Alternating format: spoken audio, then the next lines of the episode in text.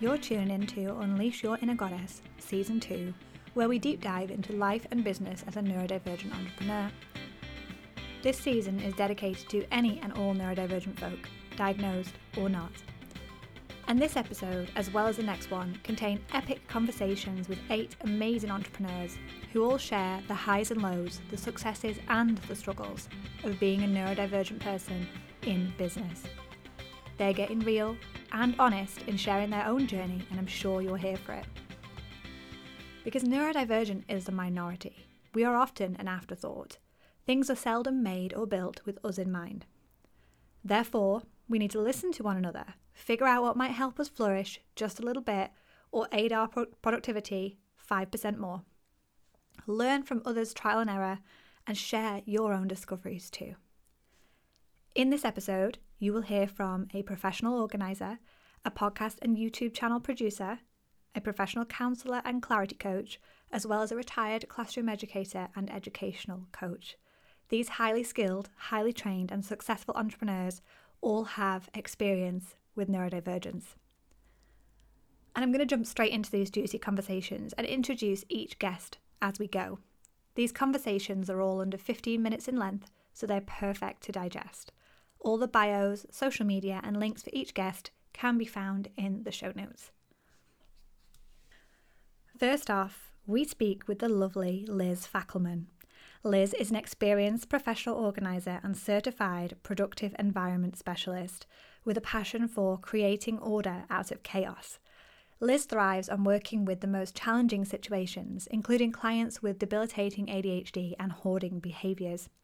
Since May 2021, Liz offers a virtual office transformation program worldwide that is effective and maintainable for her clients, specifically addressing the issue of decision fatigue and the challenge of paper and disorganized offices. With this program, she helps female entrepreneurs increase productivity in 90 days or less so they can go from overwhelmed to optimized and make more money without disorganization and overwhelm. Let's jump in. Hello, Liz. How are you? I'm doing great. I'm excited to be here to talk about everything organizing with a focus on work offices and the home office for the business of life. It's so important uh, when we're talking about business as well to have that organized space and that clarity, isn't it? So tell us in a really succinct way who you are, how you identify as a neurodivergent person, or how you help neurodivergent people. And I know we've already just given a little snippet away there, but let's just go a little deeper. Yes, so I have a degree in electrical engineering from Duke University, and I used I used to design handheld computers back in the 80s. So I guess that kind of ages me. I'm 59.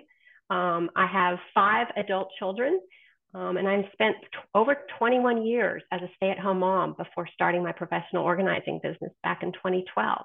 Um, I'm in the college town of Davidson in North Carolina, um, which is in the US. And um, my youngest is now a senior in high school, and the rest have graduated from college and are enjoying their careers. Um, so I met um, Barbara Hemphill, who is one of the pioneers in the organizing profession pretty early in my career. And I started using her methods with my clients. Um, and then a couple of years ago, I got certified as a productive environment specialist um, with her Productive Environment Institute. And so now I offer virtual coaching and a virtual program so I can help people all across the world. Um, and one of the things I like about Barbara's training and her programs is that she has designed it for somebody with ADHD because she has ADHD.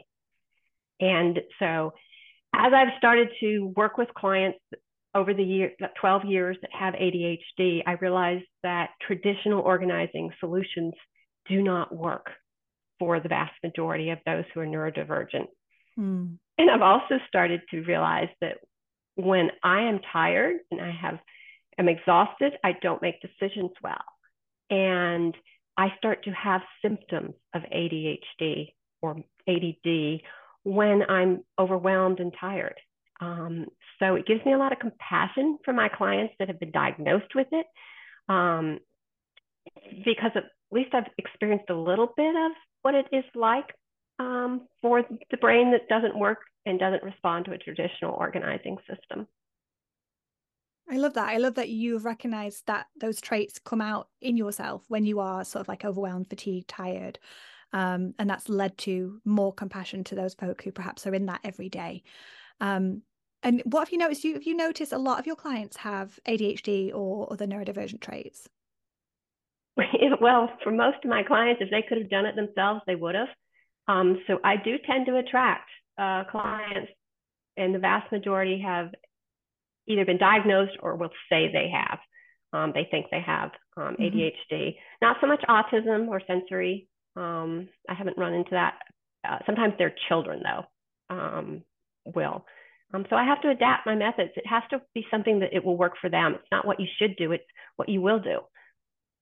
Yeah, completely agree. Like we, myself, my husband both have ADHD. Um, two of my three kids we suspect have ADHD. So finding methods in our busy household of keeping things tidy, keeping things organized, keeping like a cleaning rota, like these, you know, seemingly simple tasks can can end up falling down the wayside. And then I think for us, it's well, why can't I do this? Why am I not able to to have a household that functions normally? And if you're not careful, you can get in that sort of really negative headspace that you are the problem. And really it's it's finding ways that work for you that are perhaps ways that you don't know about yet isn't it? Oh yes. What saddens me the most is how down on themselves my clients are that are neurodivergent. And the reality is they have challenges but they can be overcome with the right tools the right processes and systems that are proven to work for clients who are neurodivergent I mean, the result might not be Pinterest worthy, but who cares? You can be productive in your environment. You can enjoy your life. You can find things quickly, whether it's a piece of paper, uh, a digital document, or a physical item. And then when life gets busy, and it will, you can quickly recover and be organized just enough. Um, but I agree that shame is counterproductive. Mm-hmm. Yeah, one of my worst worst bugbears is paperwork. If I need to find a specific document to like prove who I am or something, I'm like, where did I put that? So I'm learning now to put it in the box, like the minute I get it. Like, don't put it on the side, don't pin it to my fridge, put it in the box and take a picture of it first. Like that for me has been a game changer. Um, so talking about things like that, struggles and and difficulties, what is what has the biggest struggle been that you've come across in this area? Definitely fatigue. Um, so Barbara Hemphill's trademark phrase, you can actually trademark a phrase. Her phrase is clutter is postponed decisions. Well, why do we postpone decisions and even taking action? It's, for me, it's when I'm tired. Um, so even simple tasks can feel monumental. Um, so this is a kind of embarrassing example, but my 18 year old son, again, he's the youngest of five, his important document file is labeled baby. And even though I have a label maker, right here in my office, I have never gotten around to changing it. Um, and that's one of the problems with traditional filing systems is they aren't easy to maintain. And um, another example would be um, why traditional aren't easy to maintain and set up is um, do I put my Honda Pilot papers under Honda, under Pilot, under automobile, under car, or under vehicle? And then if you alphabetize it, um, it's time consuming. I mean, I recently watched a video of a professional organizer who was showing how she set up her filing system and she spent hours and had piles all over her floor. And honestly, that's not how I want to spend my Saturday. And so I was thrilled to come across Barbara's system um, with the Productive Environment Institute because it's so much simpler and it's so much faster than traditional outdated ones. Awesome. I think that's it. I think we need to go with what is easy to do, what is easy to maintain, what is quick to update when needed. Like I really resonate with that. Like with your youngest still being labeled baby, like I'm like all I've got, I've got lovely, gorgeous photo albums of my eldest and my middle child. The third one, it's just photos in a box because I've not got around to putting it in. And you know, she's 10 this year. So like she's already 10. She turned 10 last year. Um, so like this is a thing. This is a real thing. And I really resonated with what you said about, you know, how do we label things what which categories do we put them in um, i can literally see that in my own head like i was looking for a hypnosis um, recording I had sent uh, a couple months back, and I was like, did I call it hypnosis? Did I call it pain? Did I call it like what did I call it? Like, oh lord. So I really get that. Um, but turning things on their heads, what would you say was a number one tip or maybe an aha moment that has helped you navigate, you know, being organized and, and having less clutter? Well, I would say um, if we make it simpler, just like you said, we're more likely to do it. And so take that pile of paper that is your nemesis, and you're going to have three boxes. One is a file box, one is an act box, and one is a toss, or you can have a trash can or shredder or recycling. And you're all you're going to do is decide: do you need to keep it? You, you need to file it, but you don't need to act on it. Or do you need to act on it? Is there something you need to do? And then toss is obviously means you don't need it and you can put it in the shredder, you can recycling bin or trash. Um, and my freebie will explain all this um, in great detail. Um, but when you simplify it down, um, it just makes going through piles of paper so much less stressful. And so we won't avoid it. We'll do it. Yeah, I love that. And your your freebie is a um a scorecard, am I right? With a DIY plan and an online workshop? Yes, the link is to a website with the top right button. It says scorecard, get your productive environment score. When you take the quiz, please be reasonably positive in a calm state of mind. Um, trust me, you don't want to do it when you're a hot mess and down on yourself because mm. um, the scores will be artificially low. After completing it, you will get your scorecard results plus a blueprint, which is a summary of some of the stuff we teach It'll go into how do you know when to toss things? Um, it'll show the file act toss method.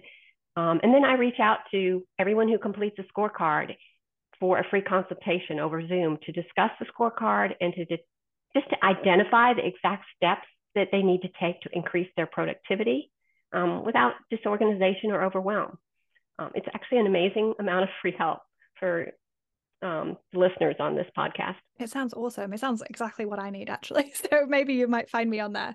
Um, but yeah, I've absolutely loved learning about the organization side of things and sort of not letting the overwhelm get on top of you and looking at like even just you saying I've realized that when I'm tired I find things difficult to to make decisions over like that might be a real bugbear for someone that's perhaps not thought of that before so just hearing these little nuggets of information has been super super useful and I'm sure our listeners will agree Great. Well, thank you so much for giving me this opportunity. Do you have any further questions? I think that's it. I think we're grand. Um, for the listeners that are listening, all the links that we discussed today will be in the show notes, um, including Liz's wonderful scorecard. Isn't Liz absolutely amazing? Next up, meet the exceptional Beth Koritz. Beth is a licensed professional counsellor and clarity coach. She helps women become their authentic selves and create a life that's in alignment with their authenticity. Beth coaches clients with neurodivergencies in ways that build their business, taking advantage of their neurodivergent strengths and creating strategies for what isn't benefiting them in their growth. Let's dive in. So, Beth, tell the listeners really succinctly, if you can, who you are, how you identify as a neurodivergent person, or how you help neurodivergent people. My name's Beth Koritz. I am a clarity coach, but I'm also a licensed therapist. So my clients get both ends of my expertise. I am neurodivergent with later in life diagnosis of ADHD. And the more I learn about it, the more I see how it has affected my life since my youngest memories. Can you give us any examples of that? Sure. Um, I was reading, going through old report cards from grade school and, and high school where I thought I just was a phenom.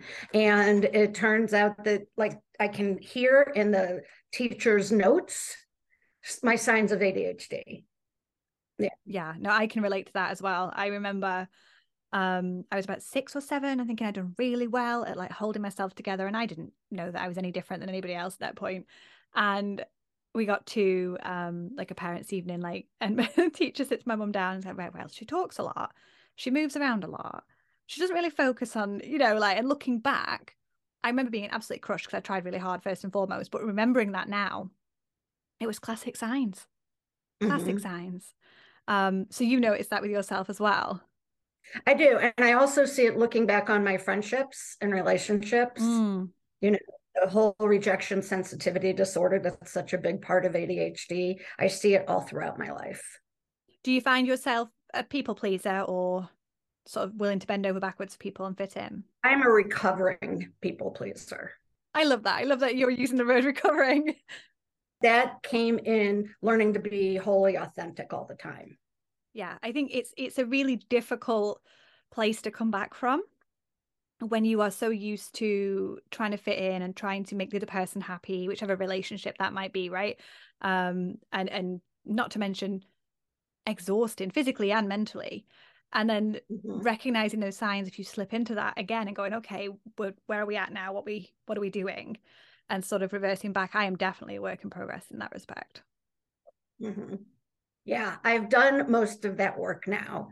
And it really goes hand in hand with learning who you are as an authentic person, not as the person who masks or as you were saying, the person who pleases. It's about who you really are underneath all of that. And once you fully embrace that, it becomes much easier to speak for your authentic self and not for your ADHD self, your masking self, but for your authentic self, mm. which often that, that person often says no. yes, quite right, quite right. What would you say your biggest struggle would be then? Would you say it is um, seeing how you've got you've mentioned being later diagnosed later in life? Would you say that was a big part of a big struggle? Yeah, I would say it has been a big struggle because I kind of grieve for my younger self who didn't know these things and who did have such huge emotional, you know, struggles um, with friendships and at school. Even though I was a good student, I I was never good enough for myself, you know. Um, things i thought things always came easy to me. And even as an adult i would switch careers relatively quickly. I would get become good at something i'd become bored i'd move on.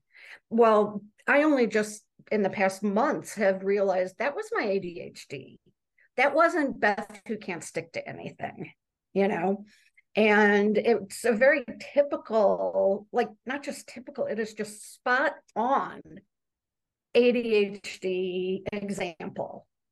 You know, now that I have the the tools to recognize it is that, I have a lot of forgiving, a lot of grieving to do, and I think my clients struggle with that also. You know, so I'm here to help them through that and to embrace their life as an authentic person with ADHD. Mm. I think that's yeah. it, isn't it? It's unlocking the potential of who we are with our neurodivergence, uh, you know, as a neutral thing. Um, you know, this is me and I have, you know, in my case, ADHD, or this is me and I have autism, or this is me, and you know, and, and just being truthful to yourself first and foremost to be able to make those gains really. Um, and ADHD has so many benefits. Mm. You know, I wouldn't give it up if somebody said, "Do you, want to be neurodivergent?" I mean, neurotypical you know, I can snap my fingers and do it for you, I would say no, because there's so many cool things that come with it. Hyper focus is amazing, mm. right? Learning new things all the time is incredible. Um, you know, there are just so many benefits that if you have your skills for the hard things, you can really balance it out with your joy for the good things. Yeah, yeah. No i love mm. that. And so two of my children um, have got adhd they're not diagnosed yet. They're currently going through the motions. And i've always said to them like you can view it as a superpower or you can view it as having chains around you your wrists and your body and, and restricting you. I said you get to choose how you view it um however you choose that will be projected into your life and obviously the children they love the idea of a superpower right? So like but this is it this is how you know yes there are negatives yes there are things that they struggle with um you know just like me but there are so many positives as well and so many quirks and and beautiful things that come from from them as individuals. Mm-hmm. absolutely. So what would you say your biggest tip or aha moment would be I find that, you know, I just read a paper by a psychologist who said the hyperactivity part for adults is it's their brains it's not their bodies. You know we're not always jumping out of our desk and mm. running around the room, right? It's our brains that are hyperactive. And I liken it in my world. I just did a newsletter on this Friday. It just went out Friday. On sometimes I have a hundred ping pong balls in my brain, and they're all bouncing off the side of my brain and bouncing into each other. And you become so overwhelmed that your brain shuts down. Right. So the biggest tip that I've gotten um, is allow it to shut down and just breathe through it and you can come back with it calmer. I often um, suggest to my clients that they dip their face in ice water. That'll reset your nervous system immediately. Mm. You know, there are also some energy tips um, with like your hands behind your neck and your thumbs on your vagus nerve that'll calm your nervous system immediately. So don't think that when you are shut down, there's nowhere else to go because there are tips and tricks to reset your nervous system immediately or quickly, depending on what um, exercise you want to use to do it. Yeah, I think that's it. I think people get so stuck in, I need to plow through this feeling and this constant, this thoughts and these patterns all bashing into each other and stuff. Um, and I know I used to be like that and if i was to stop and sit with it or even distract myself with something else i would then feel guilty that i wasn't working through it but then i figured it out doing the thing that i was doing so one of the things i was i was using a technique i was using was humming um, I would just hum a song that I was interested in. It happens to generally be a Taylor Swift song. Um, and I would just hum that and then my brain would just calm. And then I've read about, you know, actually That's that stimming. is yeah it is stimming and it's also yeah. um it calms the vagus nerve as well. I've done a lot of um studies on on that and um regulating your nervous system and stuff but i haven't heard of the of the ice water one so i'm going to try that. That's a big one. That's a big one. You'll see it all you'll see it all over like adhd tiktok. Yeah.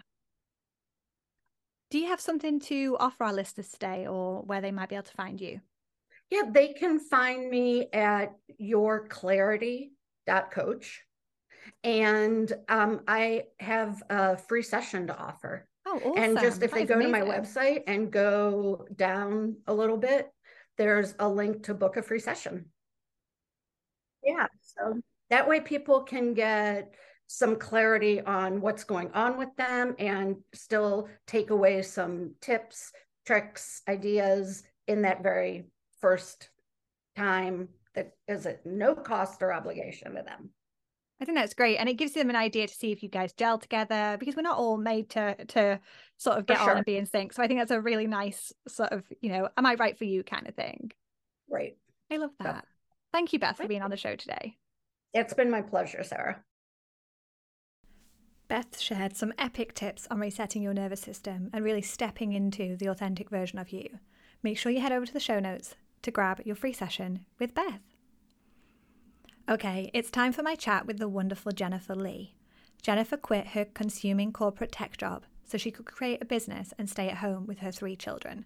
The process has been a journey, and by decompressing from corporate stress, accepting her neurodivergence, and focusing on what she enjoys and is good at, she is creating a life she loves. Right now, she helps entrepreneurs with podcasts and YouTube and is starting to scale up from helping people one on one to support more people. Let's jump straight in. So, Jennifer, tell the listeners really succinctly, if you can, who you are, how you identify as a neurodivergent person, or how you help neurodivergent people. Yes. So, I worked for many years at a law firm in the IT department and kind of thought that my path would be that, you know, 30 years service award, retire from the firm, and just go down with the ship. And I had children later in life. I think my first son, I had him at 33. And I have three children now. So subsequently through Matt leaves, I was like, I don't think I can work at the law firm for much longer. And I also believe I was trying really hard to like I was fortunate that that role was accommodating to like you didn't have to stay at your desk all the time and you walked around and helped people and you know your lunch break was flexible and you're kind of on your own schedule. So the the the opportunity was very helpful for me neurodivergently but in the end there just was very little flexibility for families so i decided i was going to try and figure out like I, my first foray was like, I'm going to start a blog and monetize the blog. and so I would install WordPress and do all the technical stuff and be like, now what do I write about? So I continued to kind of focus on working online and what I could do. And now I'm I'm doing podcast management and YouTube management and short form video for folks.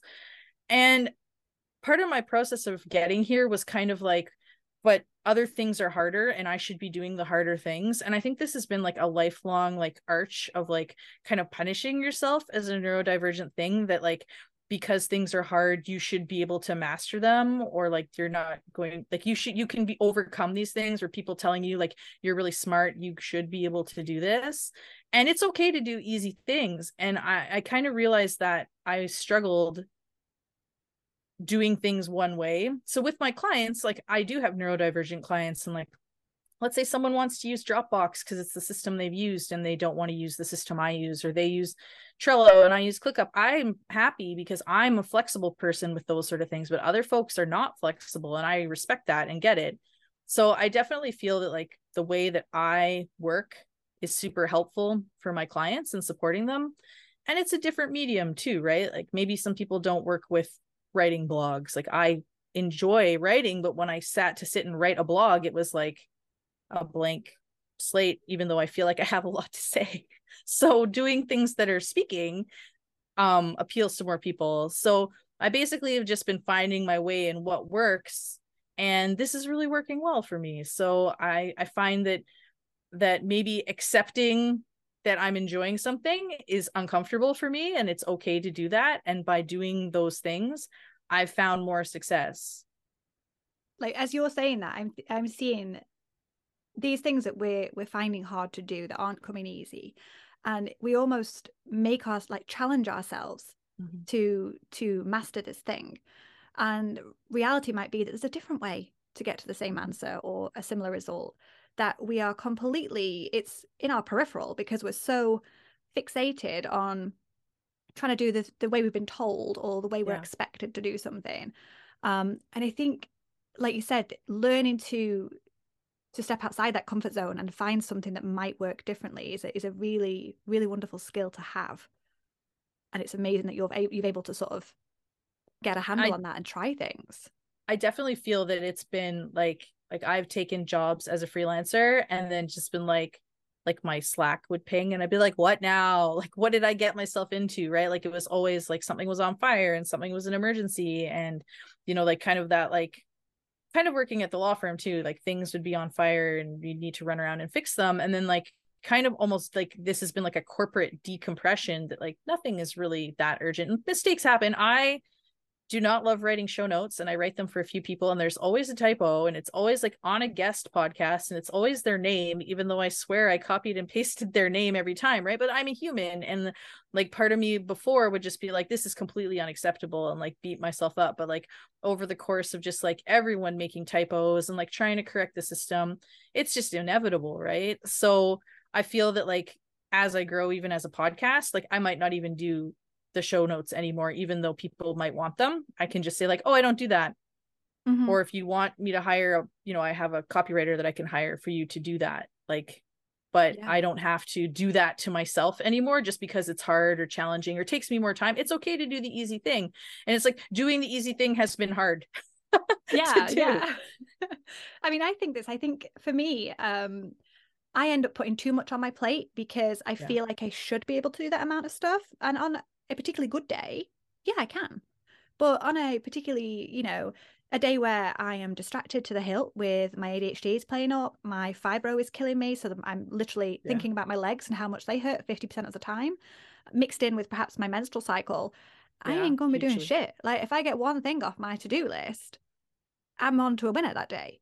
And but then I berate myself. Yeah, and hopefully that one thing is nap, right? Like that should just be like relax. Hopefully. Like yeah, and we are very cyclical people and we don't we don't give ourselves credit for that that like there are there's especially women that there's a cycle yep. to the world but also like bears hibernate humans aren't meant to go so hard but we really have been going hard so this i feel like my next adventures really are just like corporate decompression hugely yeah yeah and and to loop back to what you said about um you know not doing the show notes anymore like you have realize that that does not light Yeah. you up, right? That does not make your heart sing. And it's like, okay, we can either outsource that and get Mhm. somebody in to do that piece, or I just don't offer it as part of a package. It's that, it's that simple. Um, and I think like it is noticing that and going, yeah, you know what? If I if I can't delegate it and I can't get rid of it, I'm going to do like as minimally Mhm. as possible. If if I could just get rid of it, that is great. And um, I spoke about that on episode three actually. Um, and it's quite funny because I think we can get so stuck in, well, I just have to Mhm. do it. That's that's what I said, or that's what somebody else does. And I think it can be really restrictive. So it's sort of just hearing you say, like, I'm not gonna do show notes. Like, if I don't want to do it, I won't do it. Um, and the beautiful thing is as well, things like that, they have an edit button, Mhm. don't they? So like we fret all the time about something not being perfect. And we're like, hang about, you can just edit that. You know, like it's not a big deal. Um, and I think that's it. We can kick ourselves too much and too Yeah. harshly for things that are easy mistakes that can be rectified. so easily. It stings. Like I feel like I remember every typo that like a client came back and was like, Jennifer, this is wrong or something. Like, and you know, and everyone makes mistakes. And like it almost even talking about it now, like I'm just like, no one will hire me because I make mistakes. And it's not true, right? Like they're gonna hire you because they don't have to think about it anymore. And mistakes are inevitable. Like they always happen. They happen on live TV. Every like when we're going and making so much content, and that's kind of like the messy imperfect action that has been hard to take too. Like a lot of i think a lot of neurodivergent people are um they're perfectionists. So like i definitely know i have Yep. adhd i was diagnosed with adhd in college. But like as i continue to like get to know myself better almost like we're almost like my my nephew we we think that he has autism. So we're going through like that diagnosis and my sister's reading it and she's like jennifer is this you and I was like, well, you know, it like, and that's the thing, like, because we had like a stigma around like what exactly autism meant when we were growing up, and it was like nonverbal and things mm. like that, right? Like, we had Yeah. no idea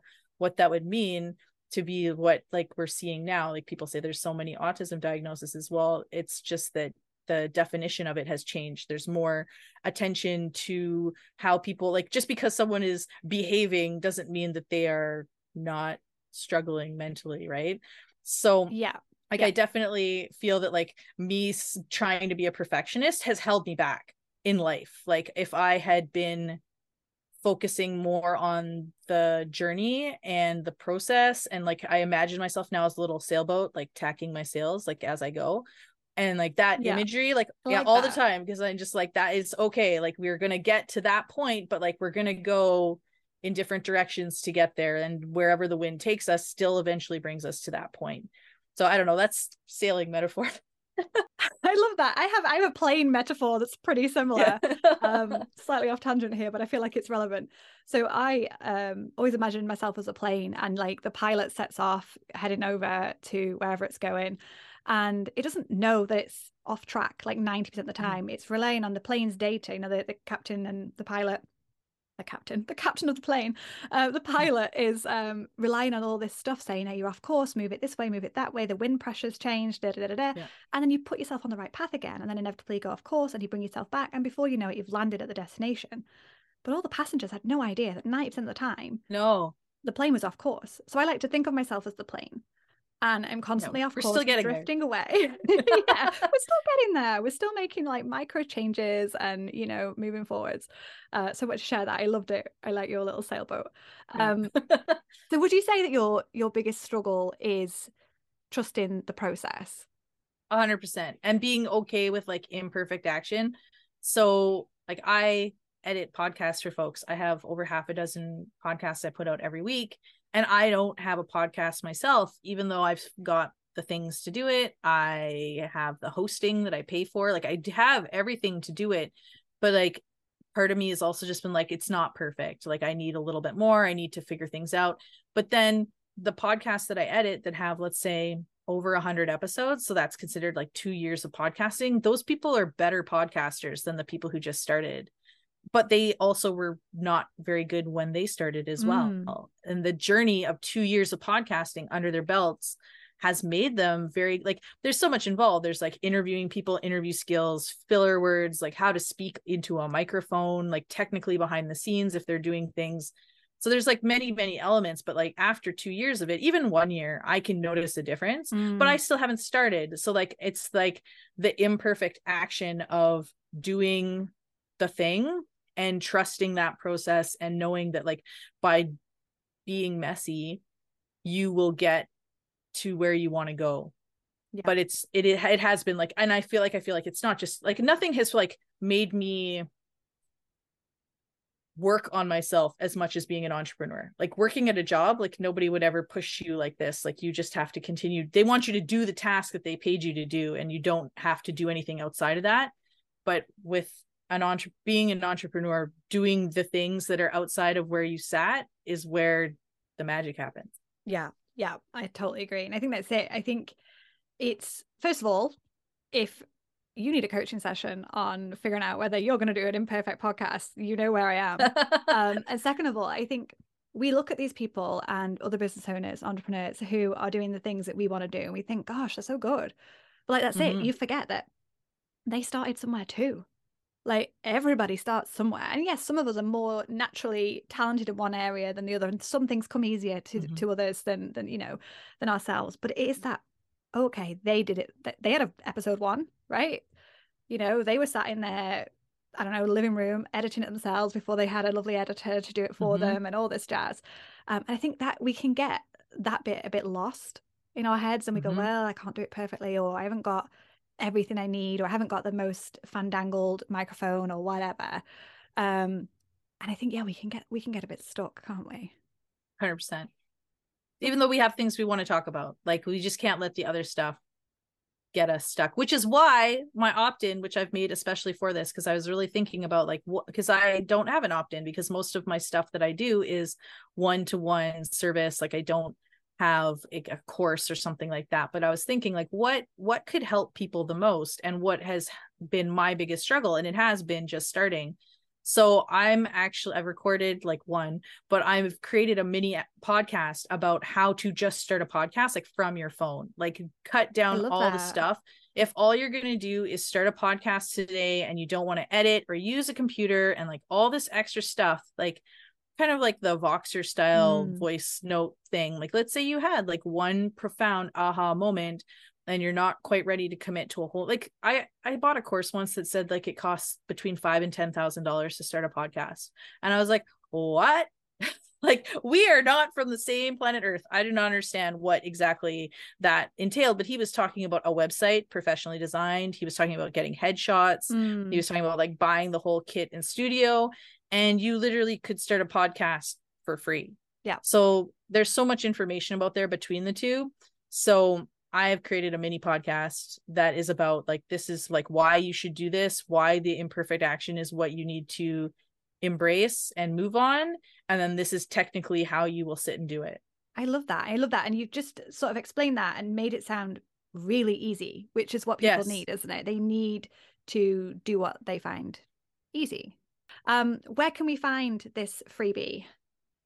Yes. So my business right now is called It's a Legit Business. And I believe that that was me embodying that I could actually do this. I love it. so I said to myself, I need a brand name. I need to register it. Unfortunately, when I phoned the tax services of Canada and they asked me the name of my business, it's a who's on first joke. so every time they're like, What's your name of your business, ma'am? I'm like, It's a legit business. they're like, Yeah, so, so I am. I'm sure you are. You're phoning us. So it's at it's a legit business.com forward slash Presto podcast. And then that'll take you to an opt in so you can sign up for the podcast. And then you'll get the links and the emails and all that good stuff. You can start now, today.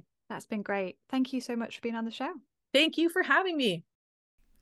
Isn't Jen just fabulous? I loved her sailboat analogy, and I think the simplicity in her saying it's okay to do easy things. I think we can all forget that sometimes. Grab Jen's How to Start a Podcast from Your Phone freebie in the show notes. Next, I chat with the amazing Dana Kaplan. Dana is a renowned educational coach for neurodiverse and out of the box learners. As an award winning retired classroom educator, certified trauma specialist, and coach for neurodiverse learners, Dana is celebrated as a renowned international educator for the world. After over two decades of educating and focusing on holistic brain health, Dana founded Developing Empathetic Education with Dana, DEED, where she is disrupting the current educational paradigm by reforming, reframing, and rebuilding a courageous, compassionate, and expansive learning arena that is accessible and inclusive for all. let's jump in. Hey, Dana. Uh, I would love for you to tell our listeners really succinctly who you are, how you identify as a neurodivergent person, or how you help neurodivergent people. Hi. Well, first of all, thank you for having me. I am a retired classroom educator, now educator in the world, and I um, hilariously was diagnosed with ADHD three weeks before I left the classroom after teaching for just under two decades. Um, and I say it hilariously because we're so quick to label and limit children. And because I am such a free spirit and free um, believer in learning in different ways, that it was always my superpower. And little did I know it was, really was my superpower. And so neurodivergence for me is at the core, all of us. We all have a unique brain. We all learn differently. Mm. And so my whole intention, one of my biggest purposes in the world is to de- to destigmatize the whatever's around neurodivergence, meaning um, if you need flexible seating, if you need to have to take medicine, if you have to take breaks, if you need to be sitting in a space by yourself in order to get your work done, if you're a child or if you're an adult, knowing when you need, like fully understanding and being so deeply connected to your own body is essential for our collective to understand and to powerfully show up for every human right? And so the the bigger picture is let's break the barriers let's have the uncomfortable conversations. Let's curiously show up and and find out what what do i need and what do you need? And how can we work together?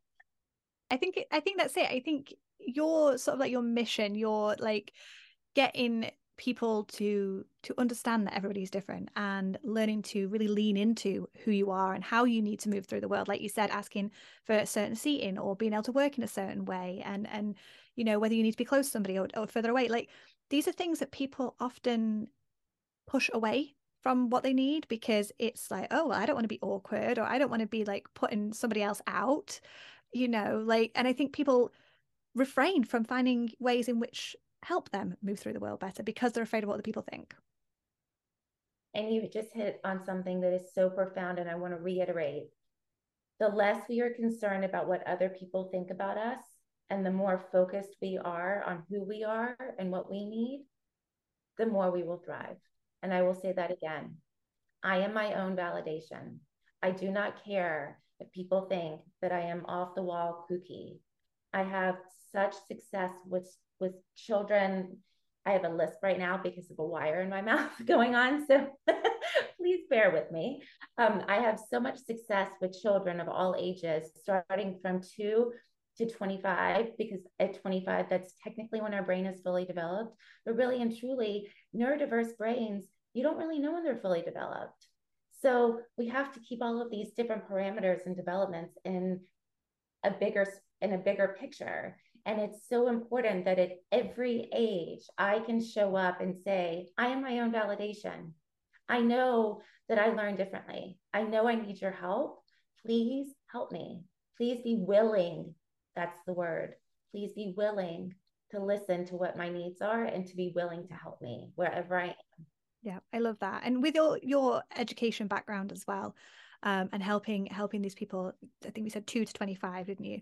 Um, what is what has been the biggest struggle maybe as a neurodivergent person yourself or that you see in your clients and other people the stigmas it's so quick for people to label and limit instead of seeing a diagnosis as a way as a as a light bulb into helping right? We are as a culture we want to squash people if they're different. We want to put them in a box. And if we were supposed to be in a box the uterus would have been a box, but it wasn't.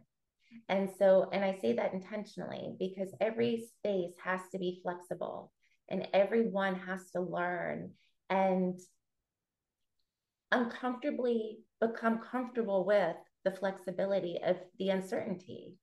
And everyone's diagnosis is literally a ticket to ride, literally a ticket to thrive because we then know how to help.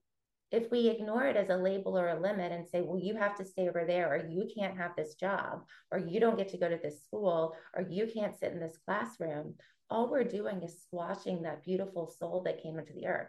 And everyone has a right to learn. It's our birthright. Everyone has belonging as their birthright. We all are whole, complete humans. And instead of looking at neurodiversity as there's something wrong, let's shift that paradigm. Let's reframe it and say, oh my God, this is amazing. What can we learn now? What can we do differently?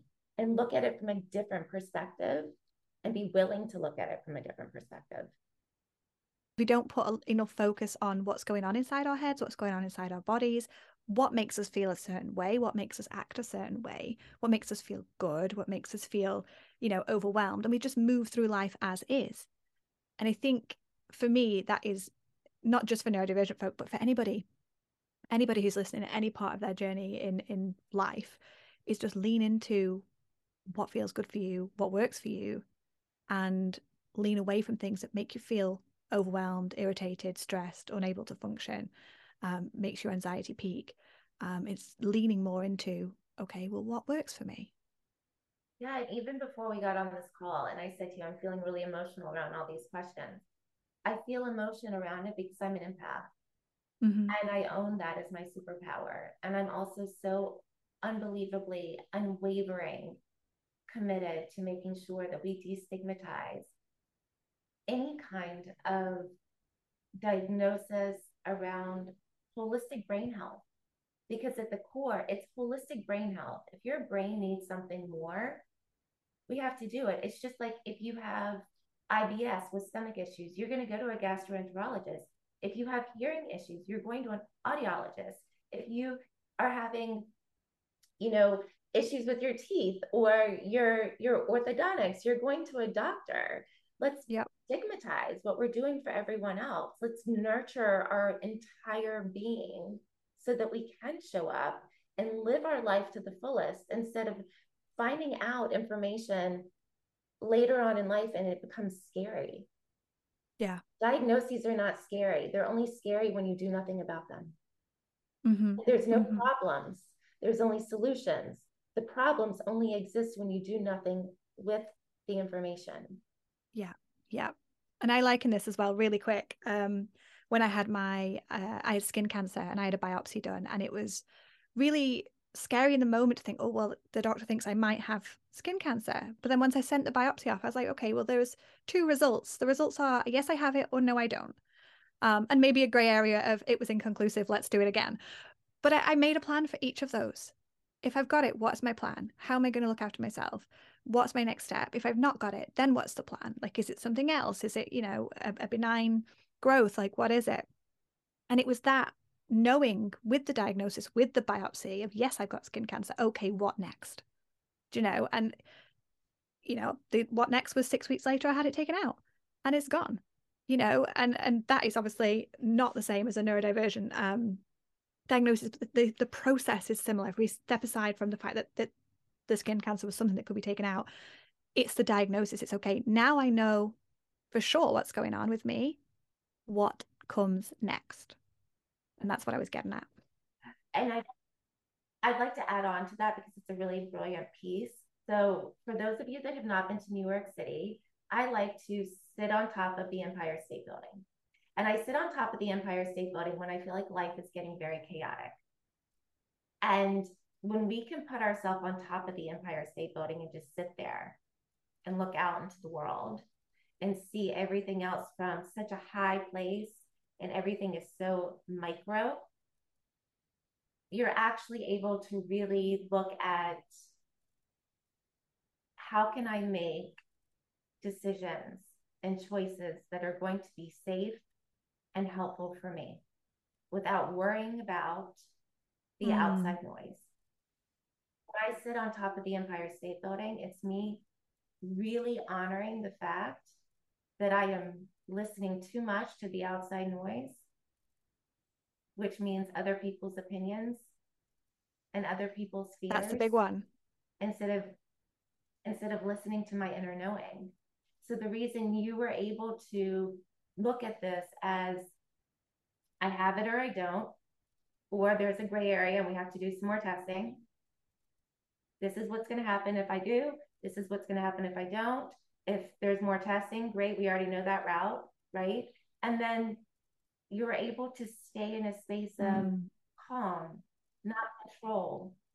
And that's another big piece around neurodivergent learners is that we think we have to control everything for them, or we think we have to make every situation perfect for them so that they they don't use their tools and they don't use their skills that they have they were born with to use right? And so instead of making everything so cut and dry we also have to remember that each human has the power has their own superpowers with an s multiple s's to go in and figure out what do i need right now what is the best way to go and how am i going to do it yes, guidance is needed. Yes, mentorship is needed. Yes, doctors and therapists and everything may be needed. But at mm the mm-hmm. core, we have to trust. We have to trust our inner knowing and teach how to trust our inner knowing. What does it feel like in my body yeah. to trust myself? What does it feel like in my stomach, in my head? Are my thoughts trying to take over instead of feeling in my body? Right. And those connections the the actual alignment of your mind and body is what will prevail and and propel every single one of us to understand to accept to invite to communicate to support and to partner with mm. neurodivergent humans yeah and you mentioned this this trust your inner knowing a few times would you say that this has been the biggest thing that's helped you navigate neurodivergence Absolutely. The way you learn and the way that you do is so powerful. Mm. And I was chastised and criticized and squashed so many times for trying to do things differently and was told, you don't follow the rules. Whose rules are they? You're not doing what you're supposed to do. Well, what am I supposed to do? Right. And so it was me trusting what I know and what I knew and what I believed mm. needed to happen in order for everyone to follow and create their own success story. And I still practice that on the daily.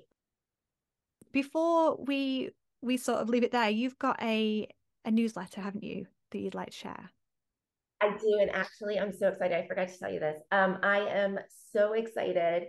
My new website launched. It is so authentically me, um, and it talks a lot about me as a neurodivergent learner, as well as what we need to be doing for accessibility and inclusivity. And bigger than that, it talks about how we can have uncomfortable conversations with what people don't really want to be discussing right now, and not just with neurodivergence. It could be around kids' gender, it could be around do you go off to college, do a gap year and so I'm really excited that when people sign up for my um, newsletter, they're going to they're going to receive an immediate video and questionnaire on how to have uncomfortable conversations at any age with anyone. I love that. I love that. And that's going to resonate with so many people as well. Like you said, it's not just neurodivergence as well. And I think there are so many topics there that that could be discussed and that you're probably going to get around to discussing on that website as well. All right. Thanks, Dana. Take care. Thank you. Ah, Dana just radiates warmth and positivity for any and all neurodivergences. I wish I had a teacher like Dana when I was at school, that's for sure. Don't forget to sign up to her newsletter, it sounds really good. The link is obviously in the show notes. And that's it for today's episode. Four amazing women Liz, Beth, Jen, and Dana. Thank you for coming on the show, being real, and sharing your truth as entrepreneurs and fucking awesome neurodivergent humans. Part two is released next week on the 25th of May for those who are listening in real time. In part two, we speak with a trauma recovery coach, a coach for introverts, a book development coach, editor, and author, as well as a sales and marketing specialist. I hope you've enjoyed this episode. Don't forget to connect with the guests that really resonated with you. Their socials are in the show notes. Take care.